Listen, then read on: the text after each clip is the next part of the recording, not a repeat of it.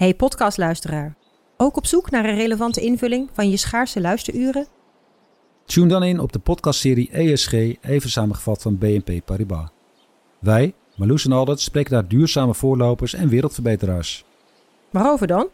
Nou, bijvoorbeeld of we ooit duurzaam kunnen gaan vliegen. En waarom koeien in de stad nou een goed idee is? Dat en meer elke twee weken in een nieuwe aflevering. Dus abonneer je.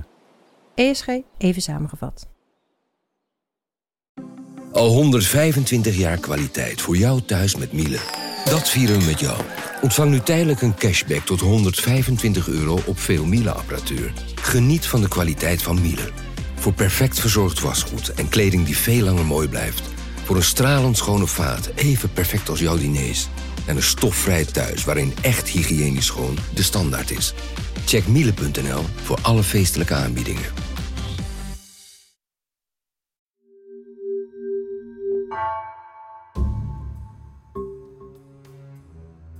Maat, heel belangrijk. Appt Kale Moes aan Piet Costa. Waar ben je? Het is 30 mei 2016. Piet is die nacht aangehouden in Amsterdam vanwege te hard rijden in een gehuurde auto die niet op zijn naam staat. Drie weken geleden heeft Piet vijf pallets met Costa Ricaanse ananassen vervangen door ruim 3800 blokken kook. Daarna is de bak zonder problemen vanuit de haven in Limon naar Rotterdam verscheept. Hij moet die nacht mee naar het bureau omdat zijn naam niet op het huurcontract staat van de zwarte golf waarin hij is aangehouden. Piet slaapt die nacht dus niet tussen de satijnen lakens, maar op een harde brits. En als Piet Costa later die ochtend boven water is, blijkt dat er een groot probleem is ontstaan met het transport. De chauffeur is weggestuurd bij de haven en de container moet voor controle naar de scanner, zo luiden de eerste berichten. Piet probeert Kale Moes en tante Naima gerust te stellen. Ik ga kijken of die streep wat kan betekenen. Streep is smokkelaarslingo voor douanier. Een corrupt contact dat criminelen helpt cocaïne door de haven te loodsen. Maar Piet zijn contact blijkt niet te leveren en Moes ontploft. Die kankerstreep heeft blokkade op onze bakken gezet, broer. Ed Moes die wil weten hoe dat kan. We betalen hem toch? Als onze bakken naar de scan moeten, dan zijn we geklapt, broer. Besef je dat? Ze zien zelfs een tandenborstel in die fruit. Er is op het laatste moment een tip geweest. Ed Piet. Toen is de havenrecherche gekomen met honden. Moes gelooft Piet niet. Bestaat niet, broer. We werken al jaren en nooit een tip of iets. Niemand weet wat we hier uitspoken.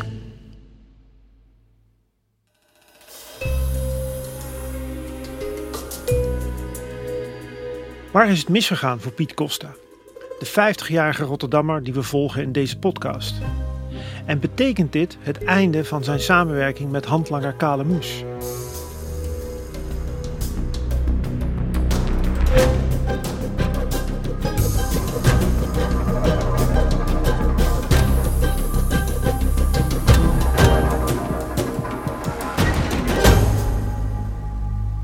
Ik ben Jan Meijers. Aflevering 4. Vrachtwagenchauffeurs in het nauw.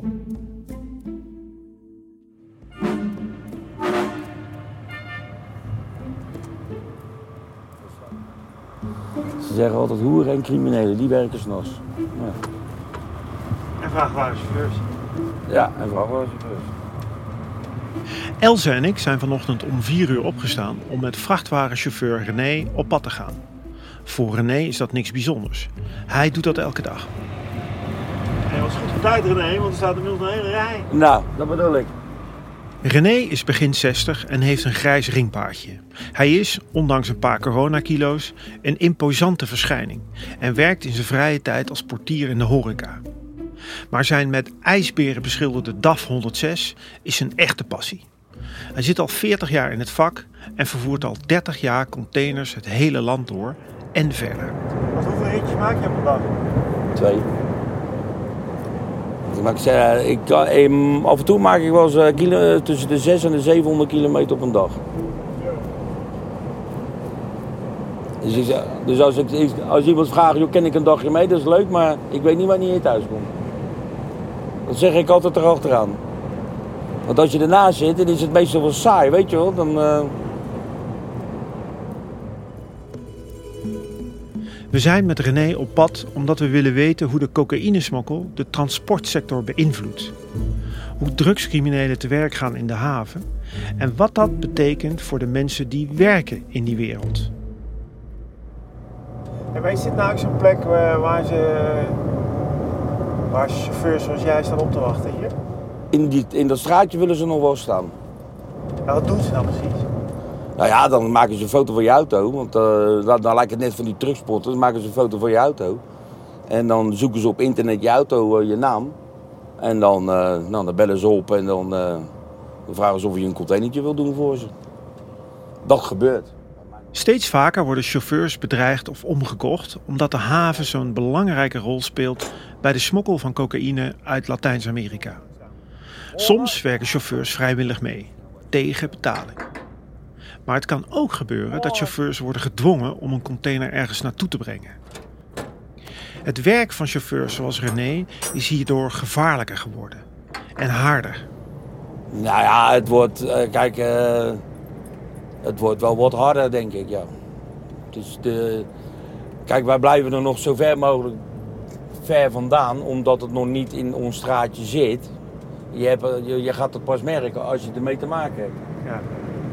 Maar heb jij bijvoorbeeld wel eens een collega gekend die eh, al dan niet gedwongen heeft meegewerkt aan dit soort handel? Ja, ja ik heb zelfs een collega gekend die had nog zo'n transponder onder zijn auto. Dus dat is precies waar ze reden, waar die reed. En die is gestopt, die jongen. Een transponder is een zender waarmee een voertuig op afstand kan worden gevolgd. Afleggen noemen ze dat in het criminele milieu. Als ze zo met je bezig zijn, is dat meestal geen goed teken. Nou ja, dat ze dan wel eh, bij hem thuis kwamen even. En dat hij wel eh, opdracht kreeg, jij moet die containers halen, want anders gaan we dit doen of dat of zus doen. En die is er op een gegeven moment mee gestopt, omdat de politie er eigenlijk mee, bemoeid heeft. Ja. Nou ja, dan, eh, kijk, die jongen die, die wordt gebeld, die krijgt een dreigement. En die zal misschien ook wel gedacht hebben, zoek het even uit. Maar dan komen ze even bij hem thuis. En dan gaan ze gewoon even heel voorzichtig vragen aan hem. En dan, moet hij, wel- en dan doet hij het wel. Onder, onder protest. Dus ja, die jongen is ook gedwongen. Maar die is gestopt omdat hij er bang van eh, is geworden. Ja, die is, ja, die, eh, ja. Oh, Als jij, het is natuurlijk niet leuk als er een paar wild, wildvreemde mensen bij jou thuis zitten. Of je auto zit een transponder omdat ze achter je aanrijden. Om te weten waar jij rijdt en met die container, waar je heen gaat met die container. Dus ja, het is wel logisch dat die gozer gestopt is. Chauffeurs raken soms ook betrokken zonder dat ze het in de gaten hebben. Dan weten ze niet dat er cocaïne in hun container verstopt zit. Ik had één keer meegemaakt dat er drie sporttassen in stonden. En die krijgen zo de deur dicht gedaan en weg geweest. Doei, zoek hem maar uit. Maar daar krijg een hele groot probleem mee.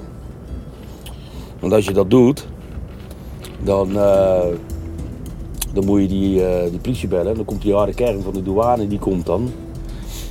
En dan ben je genaaid, want dan zit je achter je zit je vast. En dan mag ik gaan bewijzen dat ik het niet gedaan heb. Terwijl ik een container heb. Maar er worden niet alleen drugs in containers gestopt. Soms misbruiken smokkelaars bakken op een andere manier. Kijk, ik zet nou deze lege, die zet ik tegen een dok aan. Maar doe ik dat niet, dan kunnen de mensen inklimmen. En, nou, en dan ga jij met die container de terminal op, dan stappen hun uit.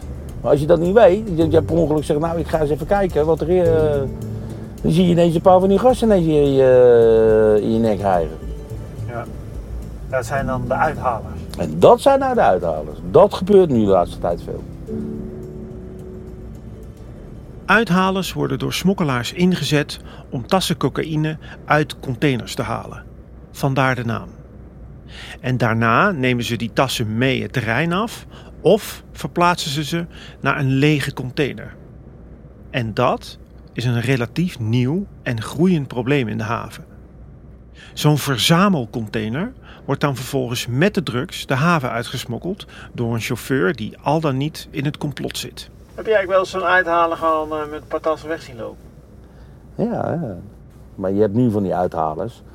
Ja, die sprinten overal natuurlijk naartoe. Die willen niet, eh, niet aangehouden worden. Dus dan lopen ze naar... En wij staan dan in een soort eh, blok, staan we. En dan komen ze naar je toe lopen. En dan eh heb je wel eens kans dat ze zeggen... Wat, eh, die stappen ze in de auto en dan rijden ze met, jou, met je auto weg. Dan sta jij lekker buiten. Bij mij zal het niet lukken, want mij krijgt hij gelijk een paar pestkloppen. Maar ik bedoel, er zijn wel jongens bij, die sta, dan stapt hij in de bijrijderskant. En dan schrik jij helemaal de broer als zo'n figuur erin zit. Dat drugscriminaliteit een heel groot en groeiend probleem is in de haven, ziet het Openbaar Ministerie natuurlijk ook. Hugo Hillenaar is hoofdofficier van justitie van het Openbaar Ministerie in Rotterdam. In die functie is hij ook verantwoordelijk voor het HARC-team, een afkorting die staat voor Hit and Run Cargo Team. Dat team is een samenwerking tussen de douane, de FIOD, de zeehavenpolitie en het Openbaar Ministerie. Met dit team doet Hillenaar er alles aan om drugs te onderscheppen en leren ze veel over de methodes die drugscriminelen daarbij gebruiken. Meneer Hillenaar, goedemiddag. Jan Mees, NRC. Hi, Jan Mees. Hi. Elze en ik willen de zorgen van vrachtwagenchauffeur René aan Hillenaar voorleggen. We bezoeken hem in zijn kantoor bij de Rotterdamse rechtbank aan de voet van de Erasmusbrug. Maar eh, de haven is hier vanaf hier niet te zien, geloof ik. Hè? Dat is, eh,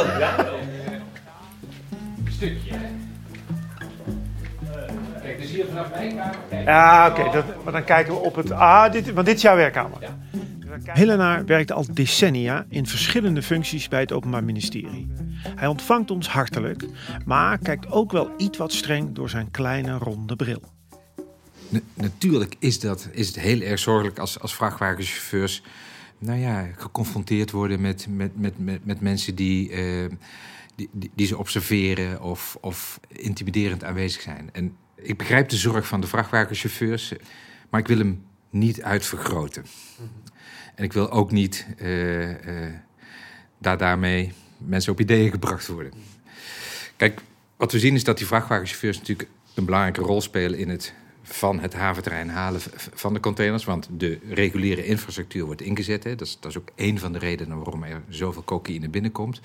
We hebben gewoon een, een, een enorm efficiënte haven en we hebben een fantastische infrastructuur. Eh, eh, en dat werkt in de, in de reguliere economie, is dat fantastisch. Maar daar maken de criminelen ook gebruik van. Het afgelopen jaar heeft het HARK-team volgens Hillenaar ongeveer 400 uithalers aangehouden. En dat was een forse stijging ten opzichte van het jaar daarvoor. Tegelijkertijd was het ook een beetje te gemakkelijk voor die uithalers. Want eh, eh, als we ze niet bij een container met eh, cocaïne konden krijgen, ja, dan, dan strafrechtelijk was het een verboden toegang overtreden, met- waar een boete van 95 euro op stond.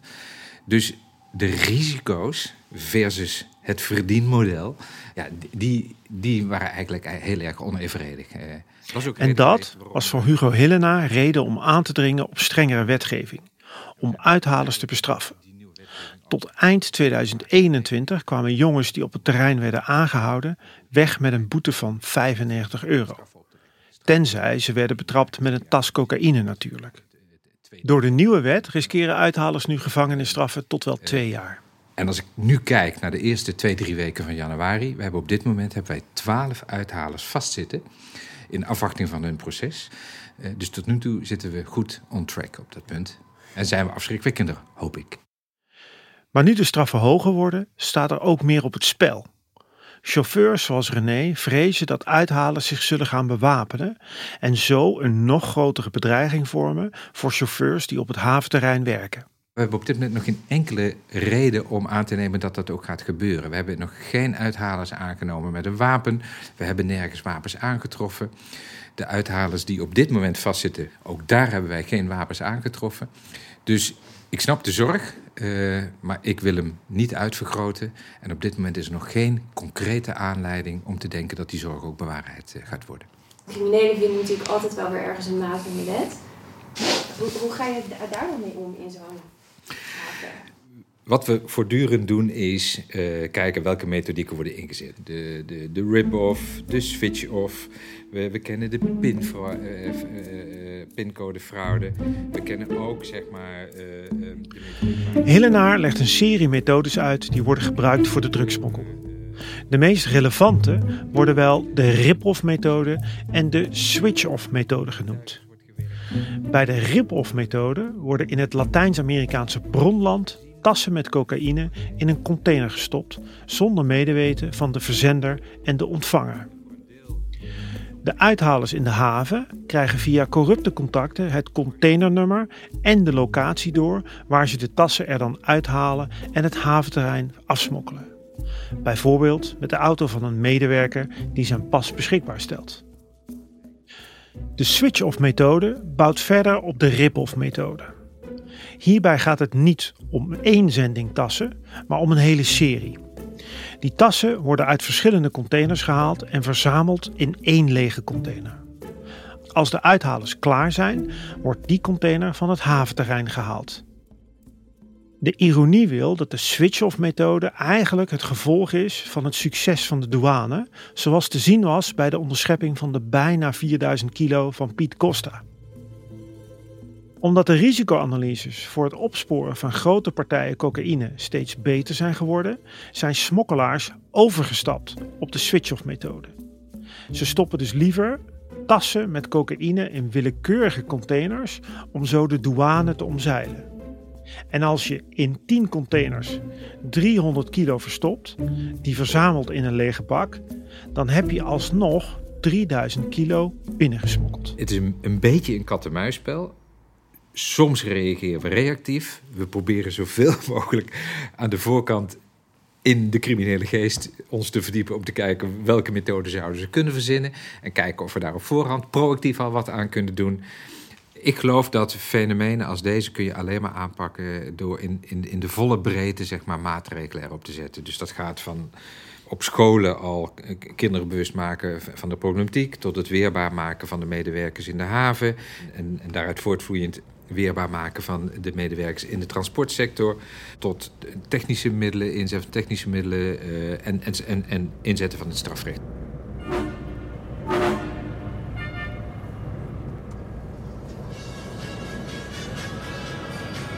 Jouw telefoon. Dat ben ik. Ja, precies. Ik ook, ja. Eh. We gaan weer even terug naar de cabine van vrachtwagenchauffeur René, met wie we inmiddels 's middags vanuit het zuiden van het land terugrijden naar de haven van Rotterdam. Ik hou ook van jou, ja? Oké, goed. Yo. Ja, hoi. Deze. Sloof! Hallo! Smurf! Ja, hey. De DDN legt dicht, hè? René is voor heel veel collega's een vraagbak. Altijd bereid om te helpen of te bemiddelen. Helemaal niet. Nee, alleen DDN 1 en 2. Vier kranen nou nog. Zijn telefoon gaat dan ook de godganse dag en René weet precies wat er speelt bij zijn collega-chauffeurs. Ze hebben er drie, in, ze hebben er drie eh, opgepakt. Er zijn die ochtend namelijk insluipers op het terrein opgepakt, waardoor twee terminals deels zijn afgesloten. Ja. Als je een paar mensen op ziet lopen met een dikke Audi en een dikke BMW's en Volvo's en weet ik wat allemaal, met uh, bivakmuts op, dan weet jij dat er wel wat aan de hand is. En zo maken we van dichtbij mee hoe de problemen met uithalers directe invloed hebben op het werk van vrachtwagenchauffeurs. Dit is nou de terminaldirecteur. Nee, nee, nee. Heb je al iemand gesproken van ons, of niet? De terminaldirecteur belt René om uit te leggen wat er aan de hand is. Ja, ik heb wel, eh, ik heb Erik gesproken en die zei dat het even duurde. Maar even eh, nog wat, eh, zorg even dat die borrelkabaas af en toe eens even koffie kon brengen. Want er staan jongens die staan vanaf vijf uur al te wachten en die weten van niks. Ah, dat weet je niet. Wat is er precies aan de hand bij eh, de terminal waar het nu over gaat? Nou, sinds vanaf vijf uur staan er de chauffeurs te wachten. Omdat er insluipers zijn. Uithalers. En daar staan chauffeurs op te, op te wachten. Omdat de, de, de kranen waarmee de containers worden verplaatst. Die staan allemaal stil. Dus wij krijgen geen containers meer. Dus daar staan wij te wachten op dat. En waarom worden die containers stil? Die, die, die, die, eh, Die kranen stilgezet. Die worden stilgezet omdat iedereen er doorheen loopt. En eh, ja, dat zijn automatische kranen. Dus ja, als jij, erheen, als jij niet oplet, kan je zo'n kraan jou eh, overheen rijden. Dan ben je ook de pijp uit. En hoeveel chauffeurs staan daar nou in de rij? Heb je daar een idee van? Op dit moment staan er 30 stil. 30 man. 30 man. En je verdient er ook niks meer bij, want je, doet maar één rit vandaag. Dus de klant krijgt het niet op tijd. Nou, het is gewoon een schadepost van, eh, nou, ik denk eh, voor sommigen misschien wel 5, 6, 700 euro. En waar ben jij banger voor? Nou, ik, ja, ik ben eigenlijk nergens bang voor, maar Waar maak je je zorgen over? dat soort gasten. Leg eens uit. Nou, als, wij komen natuurlijk op de terminal. Als die, als, als die gasten bij mij in die container zitten en ik word aangehouden op de terminal, die zitten erin, ben ik mijn werk kwijt. René vreest nog een ander soort kostenpost die ontstaat als een chauffeur wordt aangehouden met een uithaler of een lading coke in een container. Ook als je er zelf niks van af weet, kun je als verdachte worden aangemerkt tijdens het onderzoek. En pas als blijkt dat ze onschuldig zijn, mogen ze weer werken. Maar dat kan soms dagen, zo niet weken duren. En in die tijd verdienen ze niks. Dus het is eigenlijk jouw, jouw, jouw, gewoon jouw economisch voortbestaan wat dan op het spel staat. Juist. Terwijl ik er niks mee te maken heb. Die impact is zo ver. Die mannen die hebben gelijk een, eh, een vinkje. Dat moet, dag, kijk, dan wordt er wel weer uitgezocht, hebben ze ermee te maken of wa- wat dan ook. Maar voorlopig zijn we daar al drie maanden mee bezig dan met dat verhaal. Dus dat impact is veel groter. Het gaat niet meer weg. Dit gaan we gewoon jaren doorhouden. Ja, hoe ga je dit oplossen? Die boot uit eh, Zuid-Amerika niet meer laten komen. Dat is het enige wat je moet. Die moet je laten zinken, denk ik dan. Maar dan verzinnen ze toch weer wat nieuws.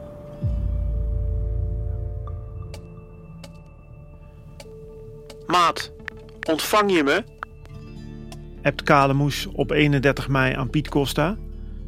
We hebben bericht gehad van de Popo. Onze bakken moeten door de scan. Moes is ervan overtuigd dat ze in zee zijn gegaan met een politieinformant. Hij waarschuwt Piet voor de gevolgen, Ze gaan die bakken volgen en dan naar binnen klappen. appt hij. En dan houden ze iedereen aan. Kankerzooi. Een inval dus. En dat is een voorspelling die uitkomt. Nadat de douane de cocaïne heeft gevonden, worden de 3800 blokken in de ananasdozen vervangen door houtblokken. En vervolgens worden die dozen weer verpakt en op de pallets gezet, precies zoals ze zijn aangetroffen. Het wachten is nu op een chauffeur die de container naar de plaats van bestemming brengt in Barendrecht.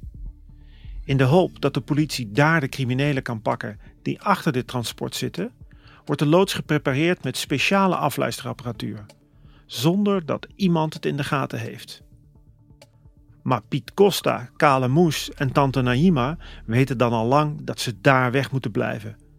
Ze hebben ons kapot gemaakt. App Moes aan Piet en tante. De man van dat bedrijf hangt. Ook Piet is daar inmiddels van overtuigd. Ze moeten allemaal hun PGP-telefoon weggooien. Vraag niks. Laat Piet die avond weten aan een handlanger die vraagt naar de onderschepte transport. Ben misselijk.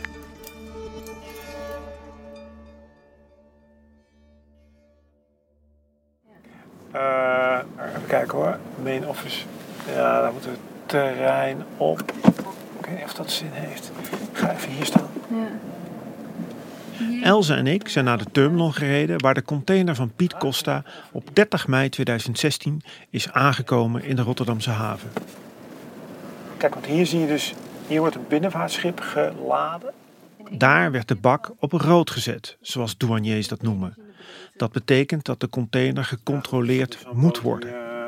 Ja, daar kunnen gewoon 10.000 containers op gezet. Het zijn echt waanzinnig. Dit is het moment dat ook Piet begrijpt dat het misgaat.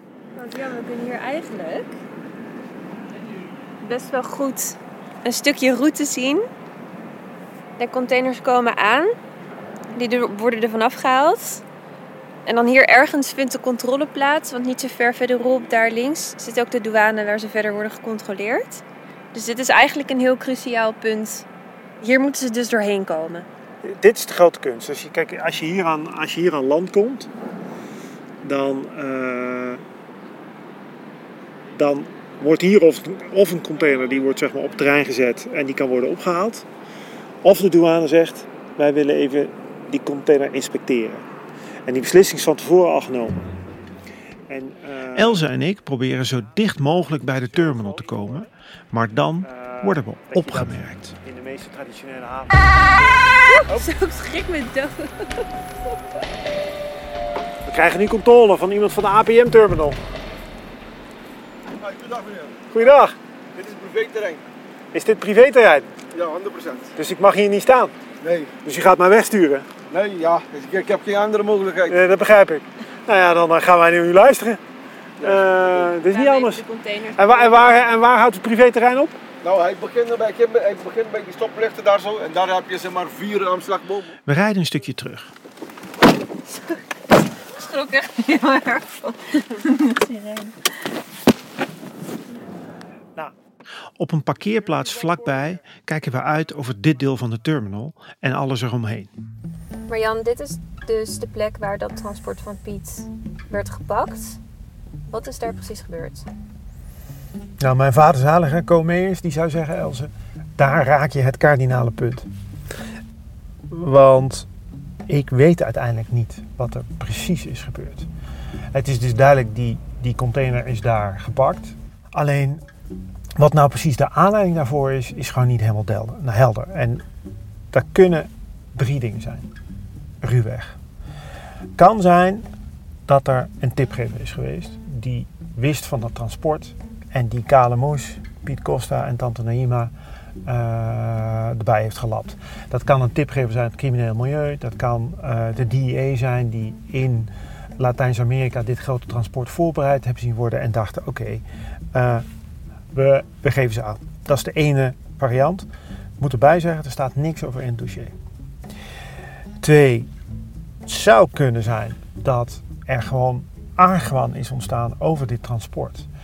Als je nog even teruggaat naar, helemaal naar het begin, dan, dan weten we dat op een gegeven moment Piet en Moes tegen elkaar zeggen: ah, Weet je wat, die testzendingen, we houden er gewoon mee op, joh. We trappen het er gewoon in, gaan met die banaan. Kan zijn dat dit de prijs is voor het risico wat ze toen genomen hebben. Dat de douane op het laatste moment dat ze toch twijfel hebben gekregen bij: hey, nieuwe ontvanger, nieuw fruitbedrijf, kennen we niet. Wat is dit eigenlijk allemaal? Weet je wat? We gaan toch even kijken. En de derde variant, en uh, die wordt vaak uitgesloten, maar het is vaker wel waar dan niet waar volgens mij. Toeval. Gewoon puur toeval. Dat, dat een van de mogelijkheden is dat de douane gewoon op het allerlaatste moment een steekproef. Dat doen ze, uh, één keer in zoveel tijd doen ze dat gewoon. En dan maakt niet uit wat het is. Dan, dan, gaan, dan wordt er zeg maar, met een dobbelsteen gegooid en dan pakken ze er random een container uit. Maar doet hem dat dan helemaal geen, uh, geen zeer, zo'n enorm verlies? Jawel, want uh, kijk, er gebeuren een paar dingen. Uh, eentje, één ding is dat op een gegeven moment Moes zegt van... Godverdomme kloten, Costa is kapot. Dus eigenlijk hun, hun smokkelroute is, is weg. Um, en gaat natuurlijk gewoon 100 miljoen. En 100 miljoen doet gewoon zeer. Maar je moet er ook bij zeggen... het is een beetje, zoals de Amerikanen zeggen... the price of doing business. Dus je moet dit een beetje vergelijken met de opslag die wij in de supermarkt betalen voor een fles wijn die van het schap valt. Of een kratje bier dat omvalt. Of een zak aardappels die tussen de vrachtwagendeur blijft zitten. Er wordt een bepaald percentage schade uh, wordt voor lief genomen. En dat is in deze handel is dat niet anders. Wat betekent dat dan voor de samenwerking tussen Piet en Moes? In die berichten rond de dagen dat het misgaat zie je al wel dat de spanning opbouwt. En wat dan ook wel blijkt, eigenlijk vrij snel, is dat Piet gewoon doorgaat met zijn business. Onder de radar uh, werkt hij verder. En ik heb later begrepen dat uh, dit ook wel het moment is dat, dat er wantrouwen ontstaat tussen Piet en Moes en dat ze uit elkaar gaan. En daarbij speelt los van dit transport ook nog iets heel anders. En dat is namelijk dat Moes, die is op dat moment al betrokken geraakt in het conflict met Ridwan Taghi. Ah, uh, daar ja, heb je hem. Daar heb je hem. Uiteindelijk He, de, we, hebben volgens mij in de, in de eerste serie hebben, hebben we op een gegeven moment verteld over dat conflict. En daar komt nog de andere bijnaam van Moes vandaan. Dat is Moes No Limit. Moes had een club bij Zoetermeer, die heette No Limit. En op een gegeven moment in het voorjaar van 2016 wordt daar dan een poging gedaan om hem te liquideren die mislukt. En later wordt er dan uiteindelijk in Marokko, eind 2017, wordt er een aanslag gepleegd op uh, Mouche in Café La Crème in Marrakesh. En daarbij wordt dan per vergissing niet Mouche doodgeschoten, maar toevallig de zoon van een hoge Marokkaanse rechter. Nou, dat, dat heeft heel groot gevolgen, want dat betekent dat Marokko, daar zijn ze woest, want ja, daar wordt daar even de zoon van een rechter doodgeschoten, daar kun je iets bij voorstellen. Uh, vervolgens wordt Moes aangehouden. Die wordt dan verdacht van uh, witwassen van uit crimineel activiteit verkregen geld. En uh, er worden ook schutters en zo aangehouden. Nou, die worden dan uh, gelinkt aan Tachi en zijn familie. En het vermoeden is dus ook dat Tachi de opdracht heeft gegeven voor die liquidatie. En dan, staat er, dan, dan, dan wordt er al in Nederland gejaagd op Tachi en dan gaan ze ook vanuit Marokko jagen. Dat was die enorme klopjacht. Ja, die mislukte aanslag. Daarvan zeggen mensen wel van dat is eigenlijk het omslagpunt geweest. Toen was iedereen echt klaar. En uh, nou goed, dat, die, die klopjacht die heeft uiteindelijk geleid uh, tot zijn arrestatie in Dubai. En dan hebben we, zijn we inmiddels aanbeland in december 2019. Dus twee heel invloedrijke cocaïnebazen, Taghi en Moes, die zitten dan vast. Mm -hmm. Dat klinkt als een groot succes voor de politie. Uh, ja en nee. Natuurlijk is de aanhouding van Taghi vanuit het perspectief van de politie een groot succes. En hij wordt verdacht van een serie uh, moorden en pogingen daartoe. Uh, dus ja, dat is succes. Moes is vervolgd in Marokko, uh, is daar veroordeeld uh, voor witwassen tot een celstraf van 15 jaar, loopt nog hoger beroep. Dus daarvan kan je ook zeggen dat is een succes. Maar het idee dat daarmee de drugsmokkel ten einde komt, nou, dat is een illusie. Want uh, wat, wat zie je in de cijfers over 2020, hè, dus deze mannen 2017 aangehouden, 2019 aangehouden. 2020 en 2021 waren de absolute recordjaren voor de ontschepping van cocaïne in zowel de havens van Antwerpen en Rotterdam. In, in 2021 uh, ruim 160.000 kilo's onderschept. Dus in die zin gaat de handel in cocaïne gewoon door. Ook als je twee kopstukken uit die wereld arresteert.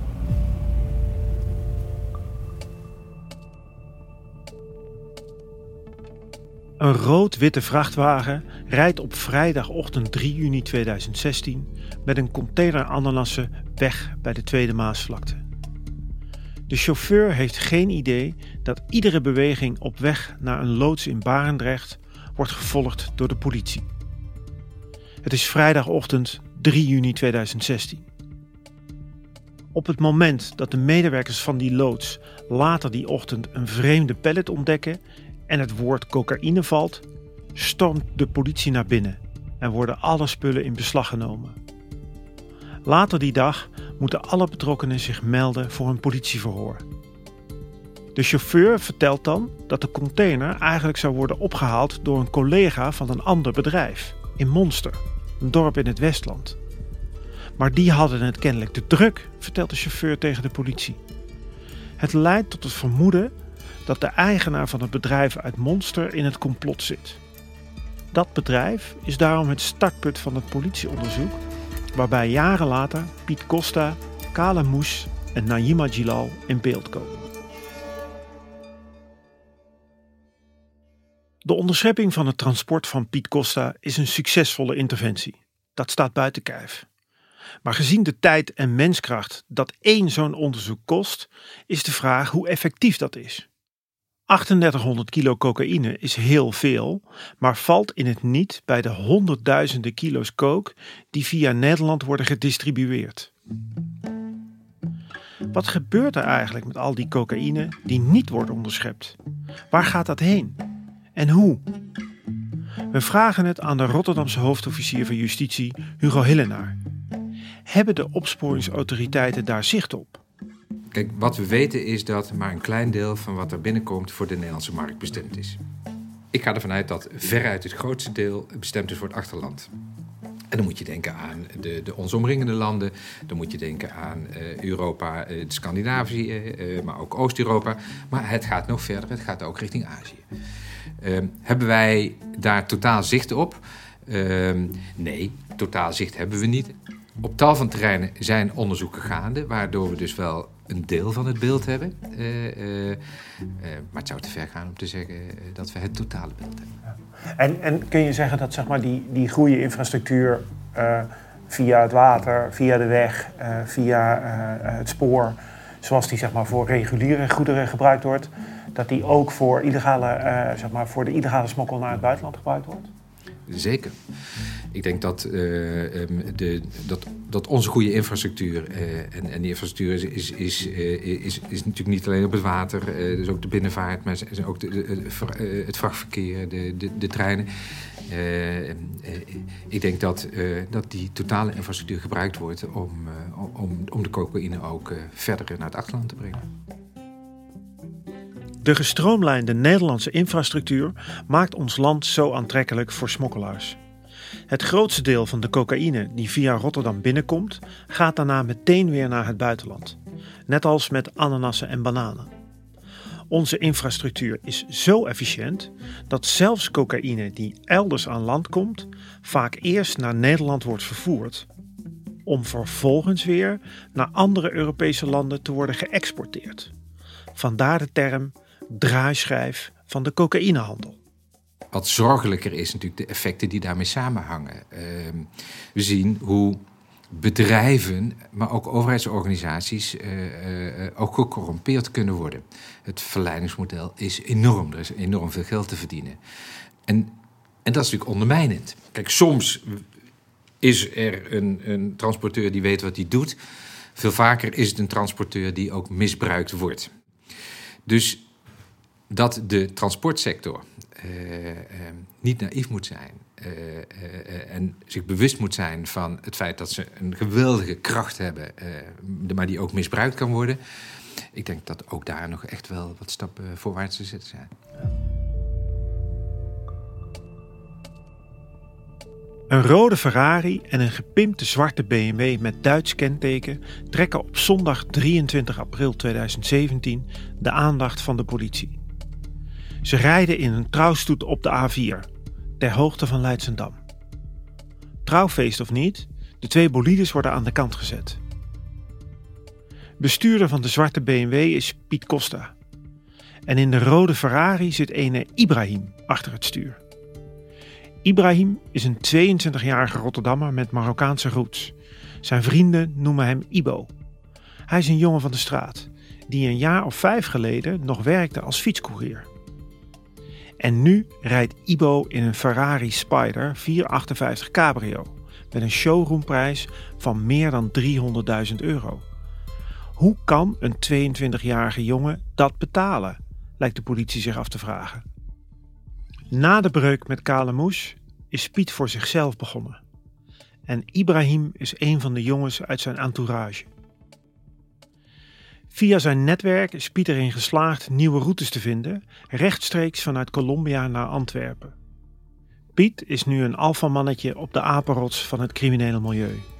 Waar hij vroeger werkte voor Samir Scarface Christian, heeft Piet nu mensen die voor hem werken.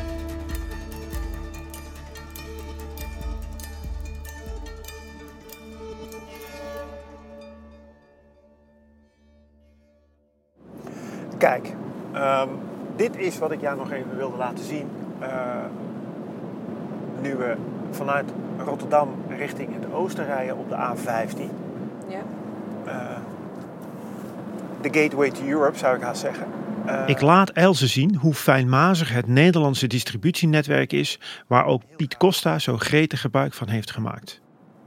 Dat is eigenlijk dat hele efficiënte distributiesysteem eh, wat we hebben, waar Hugo Hillenaar eh, in ons gesprek met hem eh, over begon.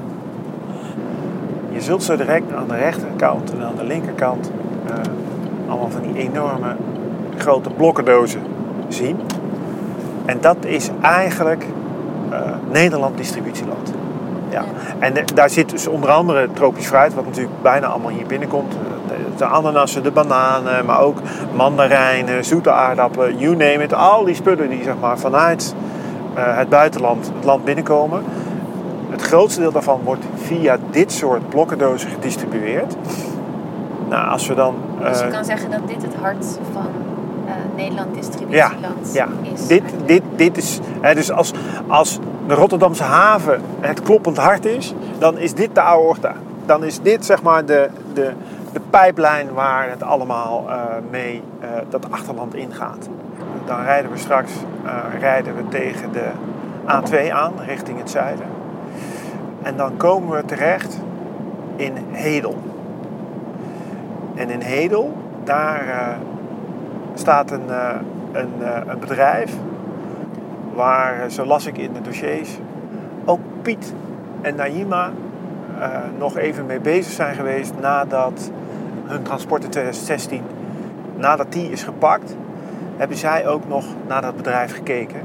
En in het licht van wat er daarna allemaal is gebeurd, is dat eigenlijk best wel bijzonder. Een berg cocaïne, brandstichting en handgranaten. Het klinkt als een nieuwe Netflix-serie, maar het is de realiteit in het Gelderse dorp Hedel. Onschuldige medewerkers van fruitbedrijf De Groot hebben te maken met dreigementen, afpersing en aanslagen. En dat allemaal nadat anderhalf jaar geleden 400 kilo cocaïne werd aangetroffen in een lading bananen. Het bedrijf belde de politie. En sindsdien zijn woningen beschoten en vond iemand een handgranaat bij de voordeur. De politie heeft een aanslag op een familielid van fruithandel De Groot in Hedel vereideld. Nou, dat, dat, dat gaat echt heel ver. Is op een gegeven moment zelfs is men gaan preventief fouilleren. Dus dan heeft men de A2 s'nachts gewoon afgezet. Dan moesten alle auto's die daar langskwamen, die, werden, die moesten stoppen. En ging men kijken of er wapens eh, werden gevonden. Maar het klinkt echt als een unieke operatie. Ja, nee, maar dat was echt, het is ook heel heftig voor die medewerkers, voor het bedrijf. En de vraag is de hele tijd, was nou, waren er nou medewerkers van dat bedrijf, zaten die in het complot? Wisten die op een of andere manier nou hiervan? Uh, of is dit gewoon, uh, zeg maar, spierballen uh, vertoon uit de onderwereld? Als je denkt dat je tegen ons aangifte kunt doen, think again, want wij nemen daar geen genoegen mee. Nou, de, het antwoord op die vraag heb ik op dit moment niet. Ik denk dat, dat nog niemand dat helemaal heeft.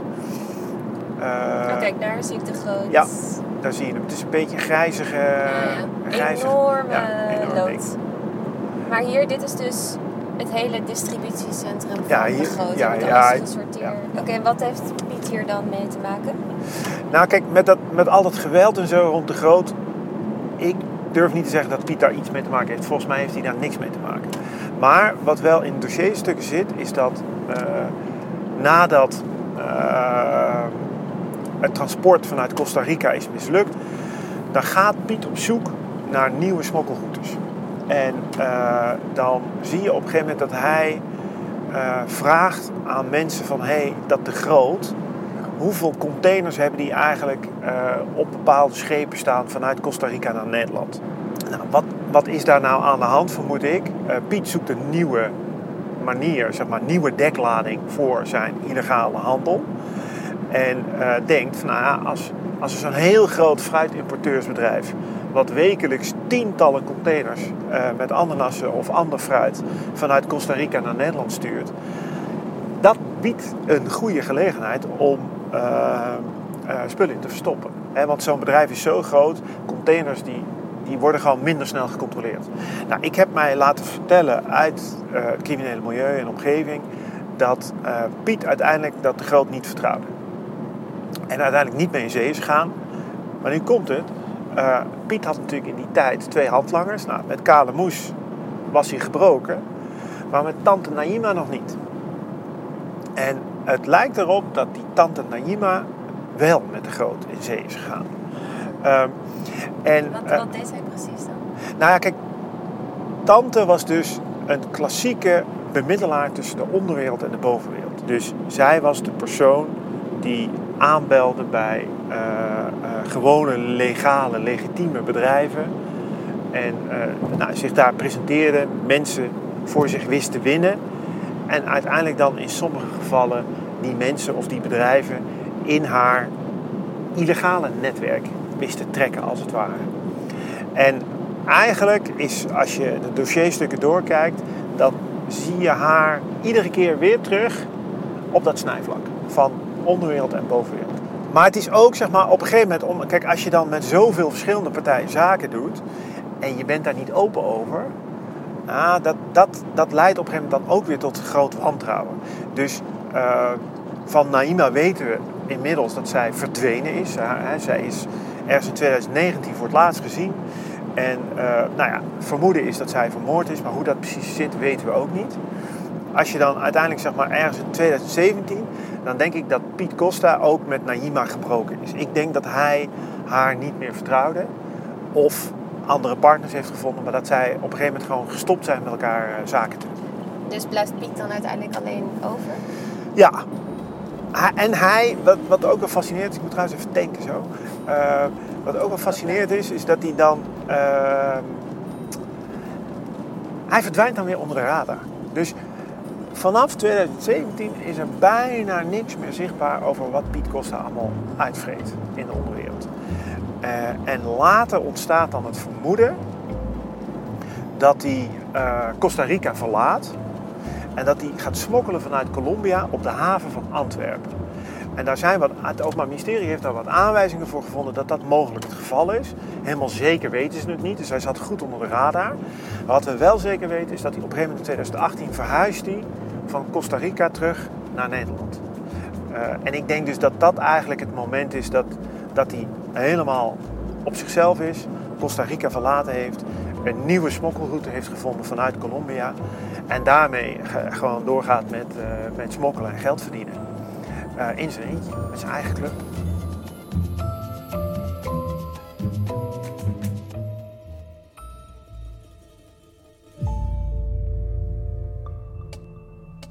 Costa is woest.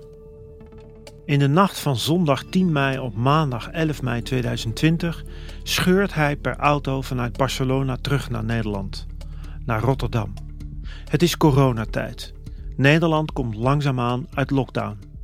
Maar Piet heeft hele andere zorgen. Hij heeft te maken met een deserteur in eigen kring die hem heeft verraden. Daarom is het al een tijdje oorlog. Opnieuw staat Piet Costa op een dodenlijst.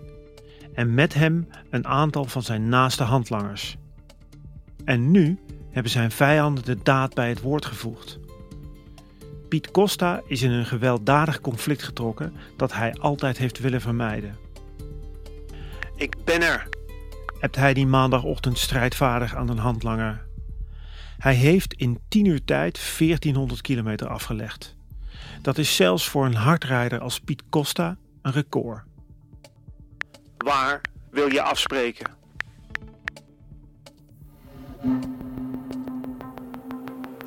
Dit was de vierde aflevering van Cocaïne Koorts 2, een podcast van NRC.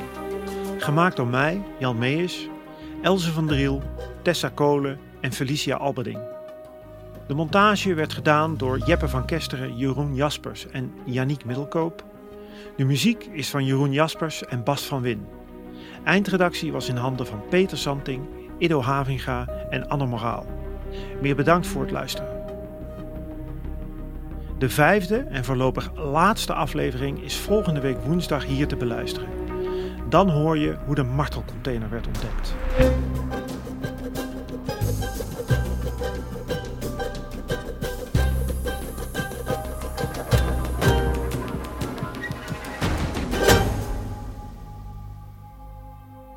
Je verder luisteren?